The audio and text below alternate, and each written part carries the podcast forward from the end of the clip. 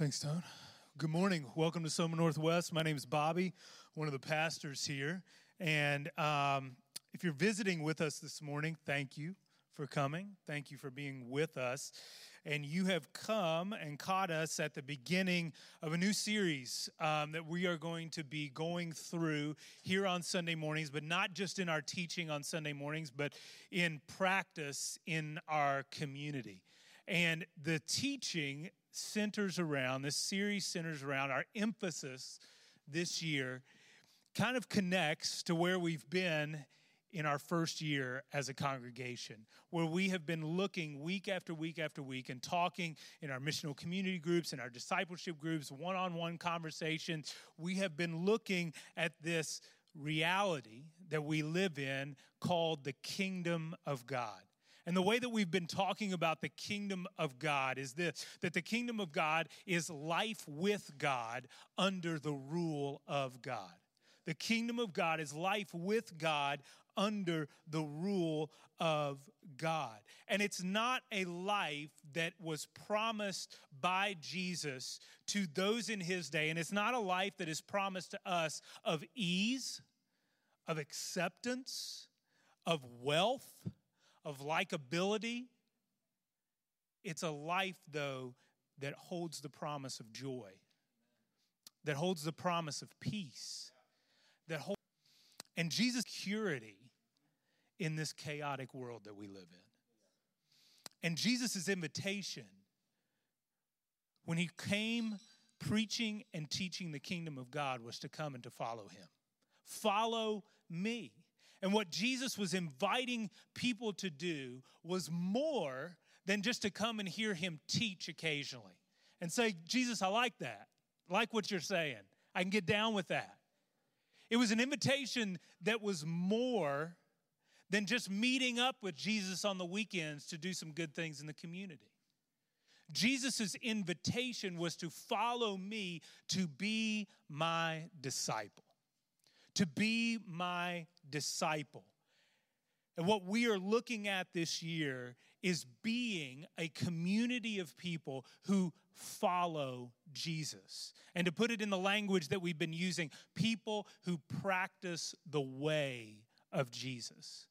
And we are defining that, the way of Jesus, in three parts to be with Jesus, to become like Jesus, and to do what Jesus did. To be with Jesus, that we learn from him, that we talk with him, that we eat and we drink with him, that our lives are spent with an awareness of the presence that we just sang about, of Jesus' spirit living in us and with us, to become like him to think like him, to see the world as he does, to act and to respond in, in all of the different facets of our lives like Jesus responds.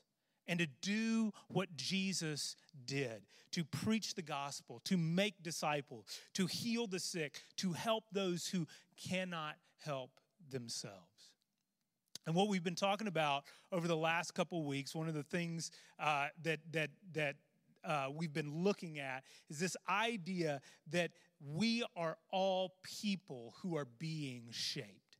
None of us in this room arrived at this point in our lives completely on our own, right? We can we can all, you know, we can all agree with that, I hope.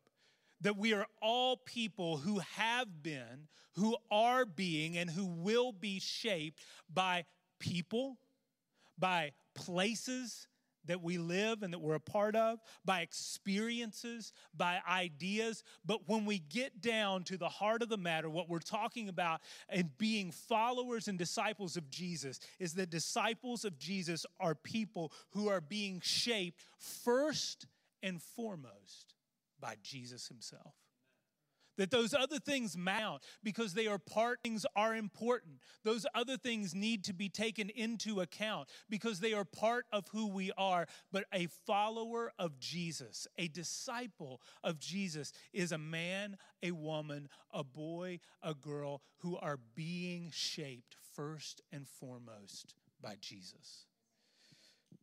Last week we started by looking at what does it mean to be with jesus And we talked about that being with Jesus is living in the reality of God's love for us by directing and redirecting our hearts to Him. And some of the ways that we do that are through the scriptures, knowing what God says about Himself, knowing what God says about us, knowing what God says about the world that we live in, through prayer, acknowledging that God is at work, that God has been at work, that God will continue to be at work, and coming to Him in prayer and saying, God, where do I enter into that work? What are you doing? And how am I a part of that? How can I think like you think? How can I have a heart for the things that you have a heart in? How can I see relationships and experiences and situations through your eyes? That we rest, that we fast, that we there are practices that help us be with Jesus. And this morning we are going to look at becoming like Jesus being with Jesus, we become people like Jesus. And becoming like Jesus is the process of being transformed by Jesus in our whole person.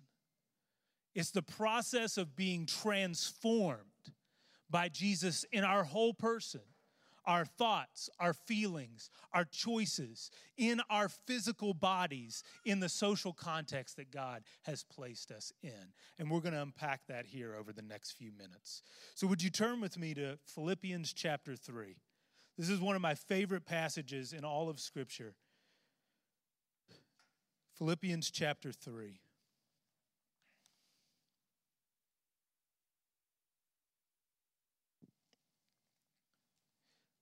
If you are familiar with the book, with the letter by the Apostle Paul to a group of people living in the city of Philippi, you'll know that this is probably Paul's most personal letter. It's a letter that's filled with encouragement, with joy, with Paul's own personal story. 571, if you're using the blue, starting in verse 1. Philippians chapter 3. And let me read starting in verse 1. Paul writes, Finally, my brothers, rejoice in the Lord. To write the same things to you is no trouble to me and is safe for you. Look out for the dogs. Look out for the evildoers. Look out for those who mutilate the flesh. For we are the circumcision who worship by the Spirit of God and, the glo- and glory in Christ Jesus and put no confidence in the flesh, though I myself have reason for confidence in the flesh also. If anyone else thinks he has reason for confidence in the flesh, I have more. Circumcised on the eighth day of the people of Israel, of the tribe of Benjamin, a Hebrew of Hebrews. As to the law, a Pharisee, as to zeal, a persecutor of the church, as to righteousness under the law, blameless. So, Paul begins this portion of his letter to these Christians, these followers of Jesus in the city of Philippi, by calling out a reality that they were facing, which is a number of false teachers had moved into their community and were teaching them things contrary to what Paul had taught them. Namely, that to be a follower of Jesus, you needed to believe on Jesus, yes but there were all kinds of other things that you had to do to become right with God. Specifically, you had to be circumcised, which if you know your Bible, you will know that in the Old Testament, that was a physical sign under the covenant that God made with the people of Israel that marked them as his people. So, what these false teachers were doing Jews, they were coming into this community and saying, listen, you believe in Jesus, that's great. But to really be right with God, you also need to do this. And Paul says, no way. No, that's not what I've taught you. That's not the truth, that it is not a requirement to be right with God. Nothing, Paul says, that we do in our flesh, in our human form, in our body, can ever make us right with God not our heritage, not our accomplishments, not the, the good things and the rule following that we do. Nothing could make us right with God. Nothing that's of any human value. If that were true with God, but Paul says, if it were true, if that were true, then I, especially, would have a lot of room to boast in my humanity. And he goes on to explain that. And he says, I am a red blooded Israelite. And if you like, that's what, when Jewish people referred to themselves in this day as an Israelite, they were using that term in a way that was saying like man i am a hebrew of the hebrews as paul says like i am the real deal. There was a lot of of pride in that heritage. Paul says he was circumcised on the eighth day. That was the custom as a jewish child to be circumcised on the eighth day. But he says i am of the tribe of benjamin. And if you read the old testament when the kingdom of God split, there were only two tribes that stayed faithful to God during that split the tribe of Judah and the tribe of Benjamin. And those folks who were from those tribes took a ton of pride in saying, listen, when everything hit the fan, you knew who was still standing? The tribe, my people my people, my tribe. That's where I come from. Those are my ancestors. Paul says that he was a Hebrew of the Hebrew. He knew the customs, he could speak the original language. He was the real deal. And he, but he says, he goes on to say, I was also a Pharisee. And you know, the way that we talk about Pharisees today as we look back on it is that we talk about them in a not so good way, right? We kind of make fun of them. We point out a lot of the fallacies in their thinking and in their living. But in that day, you were respected if you were a Pharisee. You were considered the best Jew if you were a Pharisee. And Paul says, I was a Pharisee. I was highly respected. Paul's heritage, his accomplishments were a source of real pride, real identity for him. Paul looked at these things, the way that he kept the law, the way that he was faithful to Judaism, even to the extent that he was persecuting and killing people who were opposed to this. He said, This was my identity, this was an advantage to me. This was something of value to me. This opened doors for me. This garnered lots of respect for me. But Paul even took that into his relationship with God that his law keeping, that being the best Jew right with God.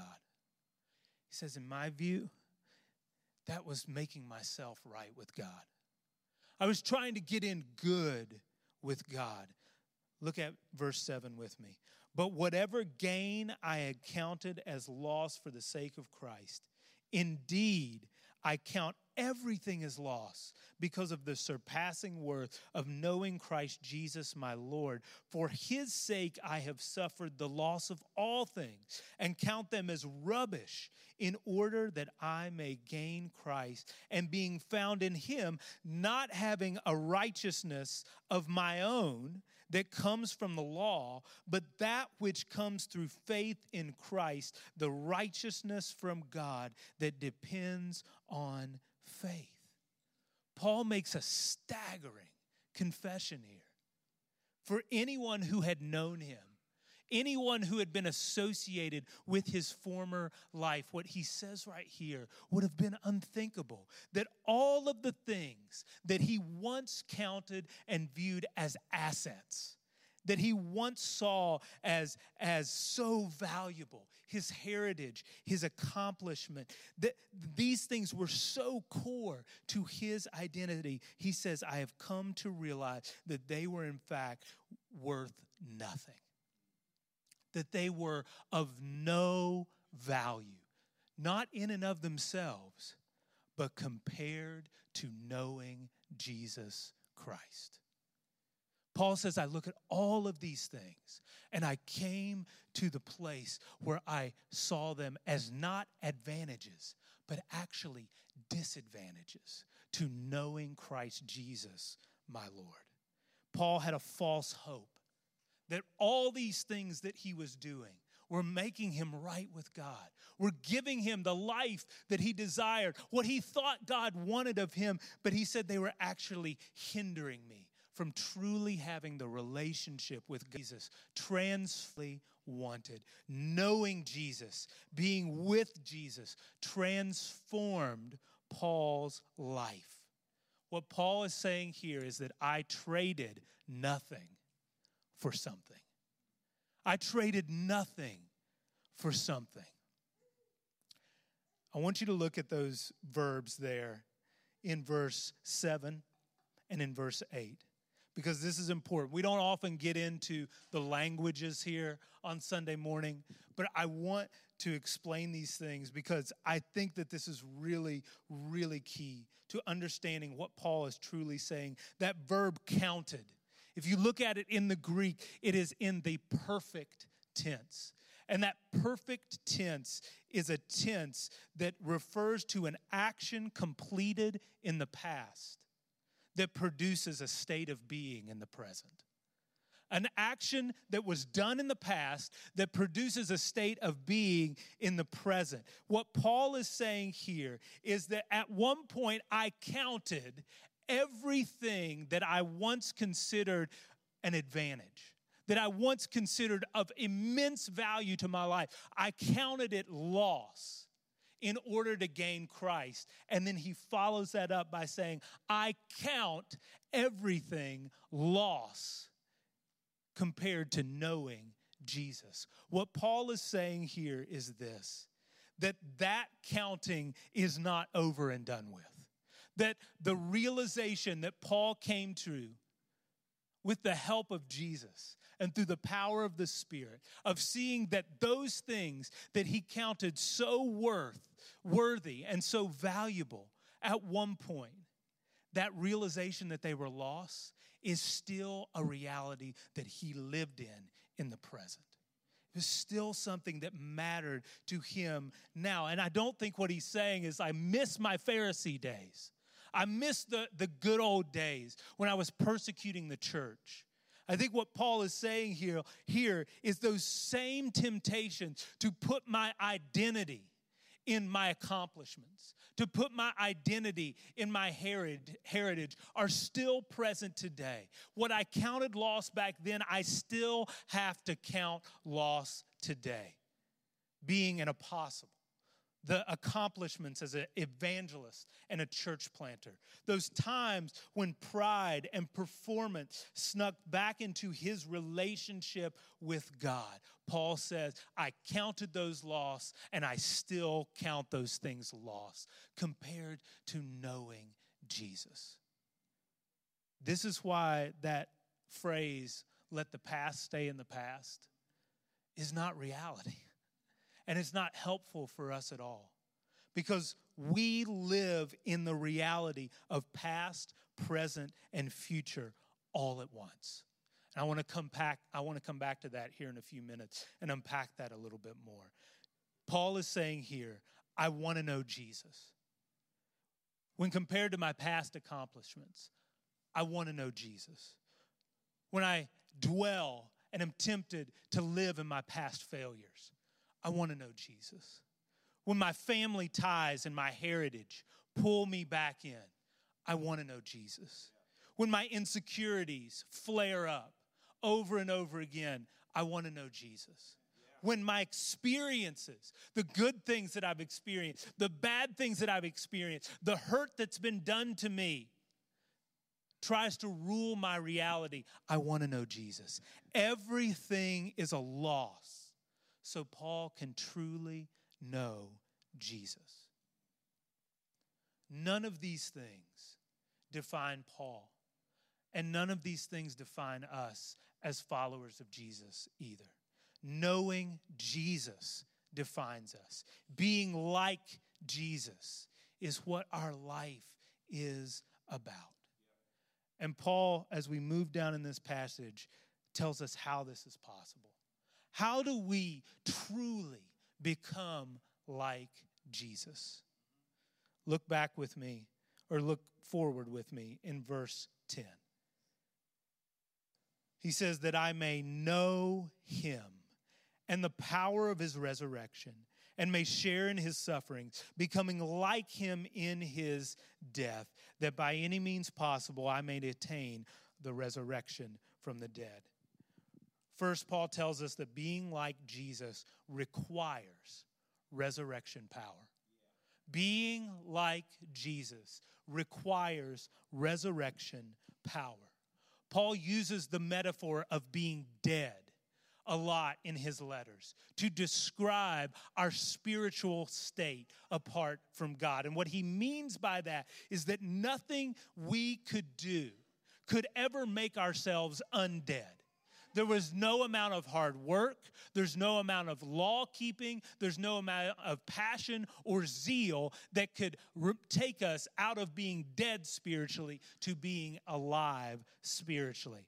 But God made us alive in Jesus through the resurrection of Jesus, the same power. Listen to this Romans 8, verse 11. Paul says, If the spirit of him who raised Jesus from the dead dwells in you, he who raised Christ Jesus from the dead will also give life to your mortal bodies through his spirit who dwells in you the Spirit of God who raised Jesus Christ from the dead lives in us. And what Paul is saying that the same power that raised Jesus from the dead has made you alive and is continuing to make you alive in God. So there is no way that we can be like Jesus apart from the power that raised Jesus from the dead hear me say this Jesus does not play by the rules of this world. Jesus does not play by the rules of this world. Jesus doesn't say, believe in yourself and you can become like me. Jesus doesn't say, grit your teeth and you can become like me. Jesus doesn't say, just get over your past and then you can become like me. Jesus says, Come to me and come face to face with the resurrected Messiah. Last week we talked about the fact that sometimes we swing from one end to another with Jesus. That we can go all about, hey, Jesus is the Messiah that can transform and can shape, and we ignore the way that Jesus lived and the way that he taught, which is not good. But then we can go to the other end and we can just look at the things that Jesus taught and the way that we live, and we can say, listen, if we just follow that, if we just mimic Jesus, if we just do what he did and pay attention to what he taught, then life will be okay and we can truly be what God wants us to be. But Paul is saying here, no, we need the resurrection power of Jesus to undergo the transformation that we all want which is to be like Jesus. So, being like Jesus requires resurrection power. Paul goes on, being like Jesus also requires sharing in his sufferings. Sharing in his sufferings. Paul was in jail when he wrote this letter. Paul had experienced, you can read elsewhere, a myriad of physical suffering because of his relationship with Jesus and because of what God had called him to do to preach the gospel. Suffering comes because of the opposition of this world, of the devil, and of our own flesh to the new life that we have in Jesus. The Spirit is at war with our flesh. The Spirit is at war with the residue of that death that we had experienced. The Spirit is at war with the things that we encounter day after day after day because we live in a world that is still ruled by the prince of the power of the air, the spirit that is at work in the sons of disobedience. We are still in this mortal body. But just like Paul said back in Romans 8 that the Spirit who raised Christ from the dead will also give life to your mortal bodies through his Spirit who dwells in you. Paul is saying, I want to share in these sufferings physically and in any other way that I suffer because of my identification with Jesus. Now, most of us in this room will never experience physical persecution because of our faith in Jesus Christ, like Paul did. But think about this think of the pain that you experience because you live in a broken world, that you are hurt, that you are taken advantage of, that you are persecuted because you know that this is not the way it should be. You know that this is not the world that God intended. You know that this is not the world that God has promised to us for the rest of eternity, a world under His righteous rule and perfect reign. And we experience suffering because we're living as people who know that's not the way it should be, but are experiencing the way it is right now. Think about the own, your own sin, the things that war in your body, in your mind, in your spirit, in your feelings, the things that continually push you away from Jesus and promise you life promise you happiness, promise you satisfaction, the things that every single day we wake up and we have to choose to say no to. Think about the war and the suffering that goes with that having to live in that reality of people who are new, who are made alive, but still live in a body that's perishing, that's a body that's dying. Being like Jesus requires sharing in his suffering facing these things head on, acknowledging that they're real, acknowledging that they're there, and not trying to run from them. Not trying to pretend that they don't exist. Suffering exposes us, and God can and will use it to bring about the life that He wants for us. He can use it to bring us face to face with the resurrected power of Jesus Christ. Being like Jesus requires resurrection power. Being like Jesus requires sharing in his suffering. And finally, Paul says that being like Jesus requires becoming like him in his death.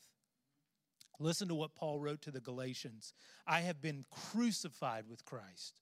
It is no longer I who live, but Christ who lives in me. And the life I now live in the flesh, I live by faith in the Son of God who loved me and gave himself for me. You remember if you were here over our summer months, we worked through uh, the, the, the kind of last words of Jesus to his closest friends, to his disciples, before he went to the cross, John chapters 13 through 17. And over and over, we see Jesus I mean, ad nauseam saying this one thing that he denied using his own power for his own purposes because he was wholly about what? His Father's will to glorify his Father, to do his Father's will, to be faithful and to be obedient to what his Father had sent him to do. And when we think about becoming like Jesus in his death, it is our realization and our commitment each and every day that our life is no longer about our own power and our own strength directed towards our own purposes, but it's about Jesus' power in us directed to the life that Jesus desires for us. And that is a daily thing. That's why Jesus told the folks that were following him if you are really serious about this, it means denying yourself, taking up your cross, and following me every day. It means making that decision with the power of the Spirit to say no to my own strength to say no to my own purposes and my own desires and say yes to what God desires for me, following the way of Jesus. we die to ourselves, in that we give up all of these things in our past, all of our accomplishments, all of our strengths in the present, and we say yes to being identified with Jesus. That our lives are so identified with Jesus that when we see ourselves, when we think about ourselves, we see ourselves and we think about ourselves through the lens of Jesus himself. Some of you are familiar with Augustine of Hippo, and he said this You, Jesus, are more intimate to me than I am to myself. You are deeper in me than I am in myself. That we are so identified with Jesus that, as Paul said, it is no longer I who live, but my identity is in Jesus who lives in me. Let's close by reading verses 12 through 15 here. Paul lays this out and says, This is what I want. I want to know Jesus. And in verse 12, he says, But not that I have already obtained this or am already perfect, but I press on to make it my own because Christ Jesus has made me his own. Brothers, I do not consider that I have made it my own, but one thing I do, forgetting what lies behind and straining forward to what lies ahead, I press on toward the goal for the prize of the upward call of God in Christ Jesus. Let those of us who are mature think this way. And if in anything you think otherwise, God will reveal that also to you. Paul says, I want to know Jesus completely. I want Jesus to have transformed me in my whole person, in my thoughts, in my feelings, in my choices, in my body, in the way that I relate to other people. That is what I want, but I'm not there yet. I'm not there yet. That's not true about me. Man, that should be refreshing to us this morning, right? I mean, I don't know about you, but I want to be there. And oftentimes I convince myself I'm there. And then multiple times a day, I get punched in the face and realize that I'm not there. I'm not there. Paul says, I haven't obtained this. This is not true of me yet, but this is what I'm moving towards. This is what my eyes are set on to make it my own. To make what? What is he talking about here? A life defined and completely shaped by Jesus set apart for Jesus' purpose. Paul says in uh, wrote in Ephesians chapter 2 verse 10 that we are all God's workmanship. He's God's created us brand new people in Christ Jesus and has set us apart for good works that he's prepared beforehand for us to walk in. God has made us people for his own pleasure for His own purpose. He has made us people to experience life in the way that we really want to experience. And Paul says, That is what I'm striving for. That is what I'm moving towards. That's what I want to grab a hold of because that is why Jesus has grabbed a hold of me. I want to make that my own because He has made me His own. And when he says, I'm forgetting what behind, what he's not saying is that I'm forgetting everything of who I am. I'm forgetting my family and my heritage. I'm, I'm forgetting my accomplishments. I'm forgetting my experiences and my interests, that those things don't matter anymore. He's not saying that. He's not saying that his story doesn't matter. He's not saying that his giftings and his interests do not matter. But what he is saying is this that he has become so identified with Jesus that those things don't become hindrances anymore. Like the writer of Hebrews said, throw off every weight and every sin that so easily entangle, entangles us so that we can run, so that we can pursue Jesus and the life that Jesus has for us. And so Paul says here, I forget those things in the sense that they don't rule me anymore. They aren't my identity anymore. They don't define me anymore. They are part of who I am, but they are defined by Jesus. They are part of who I am, but they are ruled by Jesus. And when I think about them, what I feel about them, the choices I make because of them and in relationship to them, all of that is defined and permeated and filled up by Jesus Christ. They aren't primary in my life anymore. Jesus gives shape to how we think and how we feel. Jesus gives shape to our purpose and our goals and our ambitions. Jesus shapes the way that we treat others. And Paul says, if you are mature, this is the way that you will think. If you are mature, you will think this way. Maturity isn't having it all together. Maturity isn't saying the right things and knowing the right answers. Maturity isn't being sinless. Maturity is moving towards Jesus, one foot in front of the other, trusting in his power, his resurrection power to make us like him. And that takes a lifetime. It takes a lifetime. And we're going to get into the particulars. This is our vision series. We're kind of laying out the big picture here. And as we move forward into this year, we're going to get into the particulars about how do we do this? How can we dig into our story and realize that there are things about me and how I grew up and my family and, and my insecurities and just patterns and lies that I believe that I need to confront, that I need to acknowledge, and I need the transformation of Jesus to take hold of so that I can forget those things, that I can lay those things aside and pursue Jesus with all of who I am. So, we're going to talk about those things. But listen, I want to encourage you this morning that being like Jesus is not something that Jesus expects you to do on your own. Being like Jesus in the ways that you desire to be like Jesus is not your primary responsibility.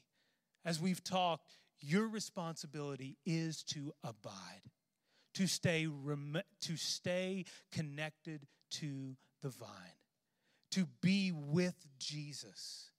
And as you are with Jesus, Jesus will begin to produce in you who he is and the fruit that he desires. This morning, if you are a believer in Jesus Christ, I invite you to come and to take a piece of the bread and to dip it in the cup. We have stations up here in the front. We'll have a gluten free station in the back for those who need it. And as you come, come in this same mindset of that Paul had that you come here because of the blood and the body of Jesus. That your relationship with God is not because you've been good, because you've done everything that God wants you to do, because you grew up in a certain family or attended a certain church, but you can stand here right with God because of what Jesus has done for you, not your accomplishment, what Jesus accomplished. So come in thankfulness. Come in humility. Come and accept the grace of God. And let that begin to work in you. And let that context of living in the reality that God loves you, He deeply, deeply loves you, begin to define who you are. If you're not a Christian this morning, there's nothing magic about this. This doesn't get you in good with God. There's nothing special about the bread or the juice. This is a symbol. This is something that we do together because it reflects who we are and reflects where our hope is. And so you can stay in your seat. There's no judgment. There's nobody that's going to be trying to get you to do something. But we would love as a church to talk to you about what it looks like to be someone whose hope is in the accomplishment of Jesus his life, his death, his resurrection to make us right with God. Pray with me.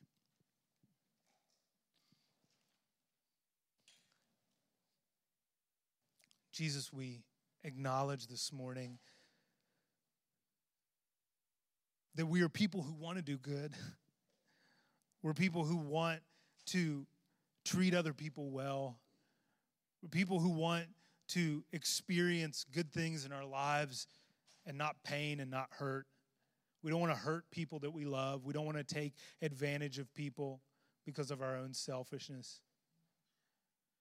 But God, in that, we acknowledge that no amount of trying hard to not do those things, that trying hard to be good people, to be people that please you, that none of that can ever bring about the transformation that we truly, truly desire. And I pray that we would be individuals. I pray that we would be a church community. That when the world out there looks at us, that they would not see people who are just a bunch of holy rollers and self righteous people because we think we have it all together and we don't have any problems, but that they would experience us as people who are humbled by our own sin, humbled by our own weakness, and people that every moment of every day cling to the grace of God, knowing that true transformation is not because of how skilled we are, how much we know, or how good we are, but is through your Spirit living in us and through us. I pray as we take communion together that we would recognize that we are here because of you, that we are loved by you, and that you will never, ever leave us and you will never forsake us, but you will continue to do the work that you have started in us. We pray that with hope, and we pray that with comfort and joy. In Jesus' name, amen.